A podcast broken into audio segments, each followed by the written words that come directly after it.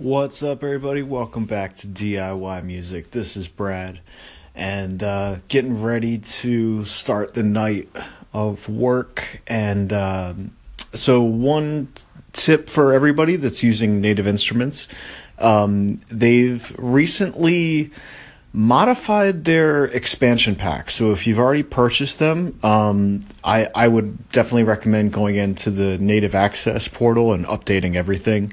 Um, I updated pretty much every expansion pack I had, and uh, so I'm gonna queue it up right now and see what the difference is. It's pr- I I think it's like mostly just effects and and things of that nature, trying to make things more.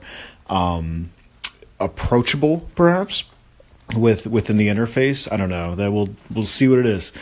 Um so yeah i've already noticed like some very slight ui changes as i'm going through. Um, and then I've got two ambient pieces, one that's ready for mastering, and they'll probably get released as a pair. So the other one I've still got in Pro Tools, and I've done some treatment on it and got to revisit that. And uh, it's uh, it's it's it's a grind some some days, but but you got to keep at it.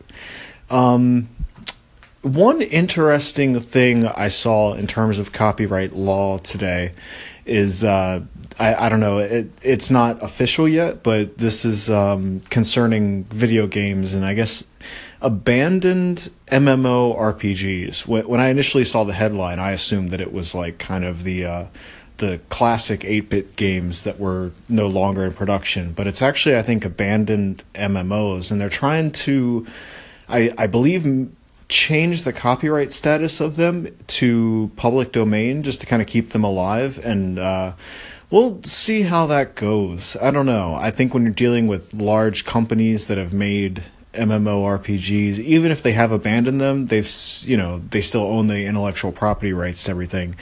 So I it, it'll, be interesting to to see how that goes. I can kind of see both sides. I I, I think where, um, you know, if a, a company might want to bring that same game back, um, and then if it's in public domain, it might be a, a hell of a lot more difficult if if the player base is doing their own. Um, and and we've seen this with, with Blizzard before with private World of Warcraft servers, and, and they're very protective of that. And the interesting thing is, um, from a copyright law standpoint, you ha- you have to be protective of it. Um, and and I think that's why you have uh, you know I, I don't know if I've heard too much of it recently, but uh, you know Disney going after people singing their songs or, or whatever like that if it if it seems innocent enough like they they still legally have to protect their copyrights um, otherwise they risk losing them so um, that should be interesting to, to see how that pans out because that's kind of like hitting home for for both things for me. Um, you know, in terms of video games and copyright law. So, um, I got the Byte Riot queued up. It's the Native Instruments expansion for Chip Tune.